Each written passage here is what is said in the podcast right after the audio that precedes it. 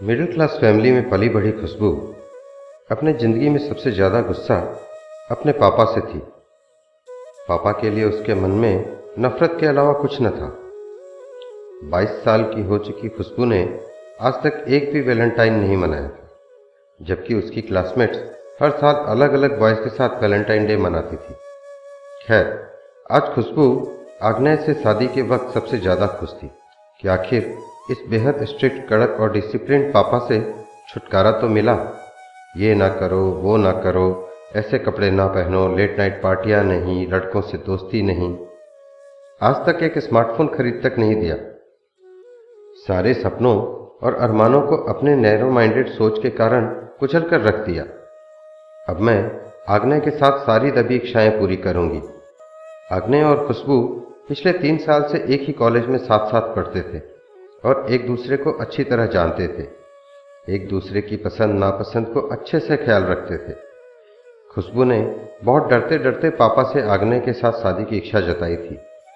और पापा ने आग्ने और उसके परिवार वालों से मिलकर शादी के लिए हामी भर दी। खुशबू ने विदाई समय पहली बार पापा को उससे लिपटकर बच्चों की तरह फूट फूट कर रोते देखा। पर खुशबू को पापा के इमोशन से कोई मतलब न था। वह बस पत्थर की बुत बन खड़ी थी। जाते जाते पापा ने ढेर सारे गिफ्ट के साथ एक बंद लिफाफा भी खुशबू को दिया। ससुराल पहुँचते ही सबसे पहले खुशबू ने लिफाफा खोला। पापा की चिट्ठी को पढ़ना शुरू किया। खुशबू, बेटा, मैं जानता हूँ कि पिछले दस सालों से मैं तुम्हारे साथ बैड डैड की तरह पेश आता रहा। मैं तुम्हारे सामने स्ट्रिक्ट इसलिए बनता था क्योंकि मैं नहीं चाहता था कि तुम्हारा भी हाल रागिनी जैसा हो। रागिनी मेरे साथ कॉलेज में पढ़ने वाली एक बहुत अच्छे घर की पढ़ने में तेज शरीफ लड़की थी, परंतु फ़ैशन और नकली ग्लैमर के चक्कर में उसने अपनी ज़िंदगी बर्बाद कर ली थी। उसने वो सब किया जिससे मैं तुम्हें हमेशा रोकता रहा। फैशनेबल कपड़े, लड़कों से दोस्ती, लेट नाइट पार्टियाँ सब करती थी। सोचती चरित्र अच्छा है तो इन सब में कोई हर्ज नहीं। फिर एक दिन उसके ड्रिंक्स में नशा डालकर उसके कुछ दोस्तों ने जो नहीं करना था, वो सब उसके साथ किया। इस घटना से वो अपना दिमागी संतुलन खो बैठी और समाज के तानों और लोगों से बचने के लिए उसने उसके पापा और माँ और छोटी बहन के साथ सल्फास खाकर सुसाइड कर लिया। खुशबू बेटा, आज से तुम अब दो परिवारों की इज़्ज़त हो और मैं तुमसे यही उम्मीद करूँगा कि तुम ऐसा कोई काम नहीं करोगी जिससे दोनों परिवारों की इज़्ज़त पे कोई दाग लगे और हो सके तो अपने बैड डैड को माफ़ कर देना। चिट्ठी पढ़कर खुशबू फूट फूट कर रोते हुए तुरंत फ़ोन लगाकर भर रहे आवाज़ में पापा से कहा, मुझे माफ़ कर दीजिए पापा। मैं आपके गुस्से के पीछे के प्यार को नहीं देख पाई। आपके चिल्लाहट के पीछे की केयर नहीं देख पाई। आपकी झुंझलाहट के पीछे का समर्पण नहीं देख पाई। मैं हर जन्म में आपकी ही बेटी बनना चाहूँगी पापा। वक्त बीतता गया।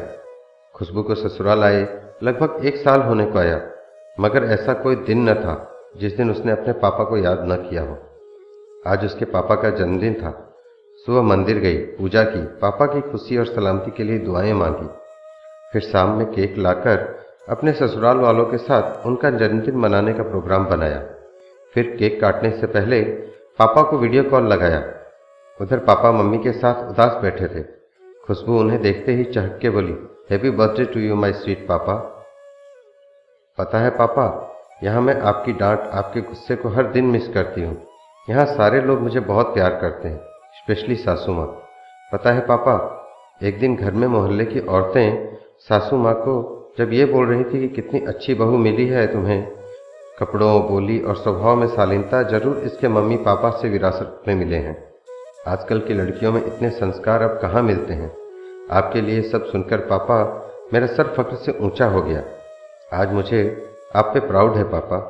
आप मम्मा को हमेशा बोलते थे कि सारी दुनिया को तो सुधार नहीं सकते, बस अपना दामन बचा के रखना होगा।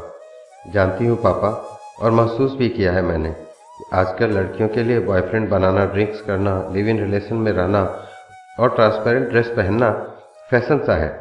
पर आपने एक सुरक्षा कवच बनकर मुझे इन बुराइयों से बचाए रखा। आपको पता है, पापा जब मैं बीएड का एग्ज़ाम पास कर टीचर बनूँगी ना तो बच्चों को यही सिखाऊँगी। डैड के तेज गुस्से के पीछे का प्यार महसूस कर सको तो कर लो। ऐसा ना हो कि बाद में सिर्फ़ पछताने के सिवाय कुछ न रहे। दूसरी तरफ़ पापा के होठ काँप रहे थे। वो बोल रहे थे, आँखों से लगातार आँसू लिए। मुँह से अपनी खुशबू बेटी के लिए, खुश रहो भगवान करे तुम्हें मेरी उम्र और खुशियाँ लग जाए बेटा। दोस्तों, हो सके तो अपने बैड डैड के प्यार को समझिए। कोई भी पिता बुरा नहीं होता। धन्यवाद।